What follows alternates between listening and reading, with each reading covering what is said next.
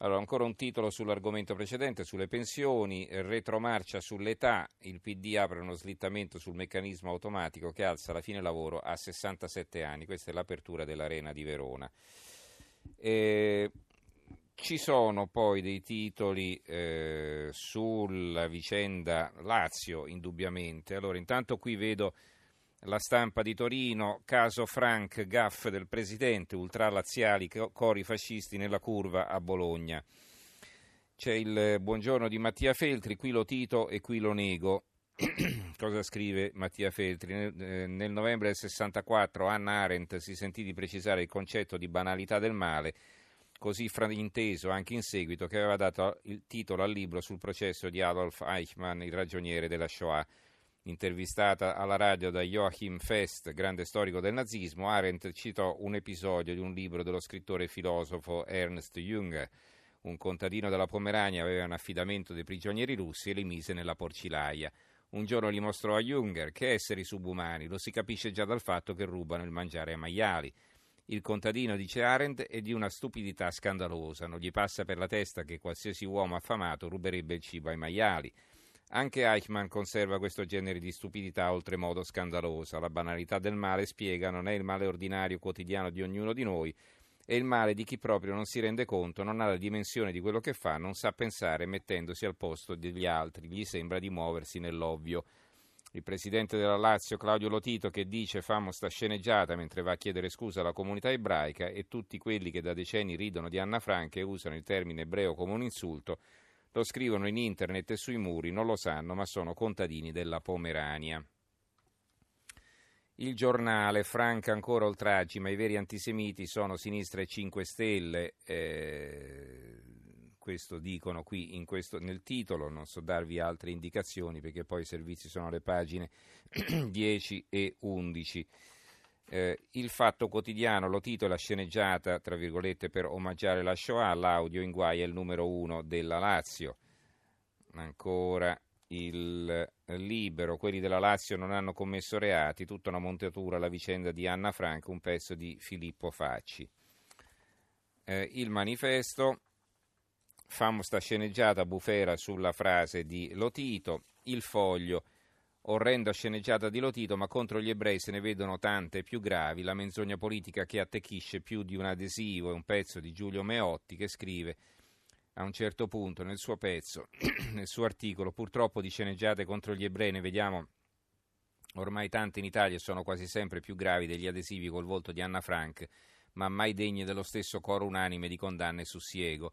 Si va dai deputati 5 Stelle che hanno definito il sionismo una piaga, alle tante sale comunali concesse per la proiezione del film Israele, il cancro, e al Campidoglio attrezzato per il boicottaggio dello Stato ebraico, passando per i funzionari dell'Università Islamica d'Italia che invocano una soluzione finale per i sionisti e i rappresentanti di Fatah accolti alla Camera nonostante sostengano la, lotta per abbattere il regime sionista di apartheid fino all'Ampi che invita i palestinesi al 25 aprile rinunciando alla brigata ebraica, l'Università di Torino che per prima ha votato ufficialmente una mozione di boicottaggio di Israele sostenuta a maggioranza dal Consiglio degli Studenti e il sindaco di Napoli Luigi De Magistris che concede la cittadinanza onoraria a Bilal Kayed, un terrorista palestinese che ha trascorso 14 anni nelle carceri israeliane.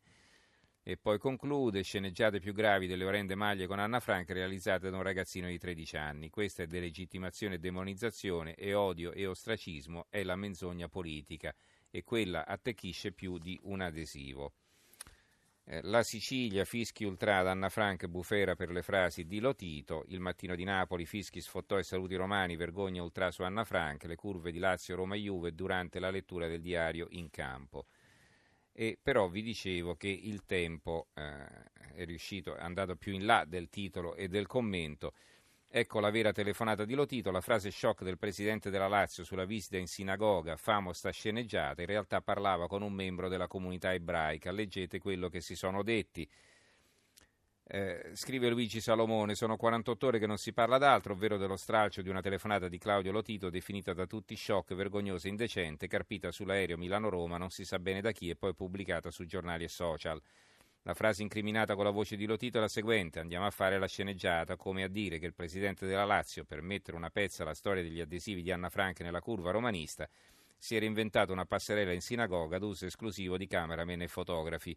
Da qui la decisione, questa si shock, di alcune persone di prendere la corona di fiori portata dalla Lazio al ghetto e buttarla nel Tevere in segno di disprezzo.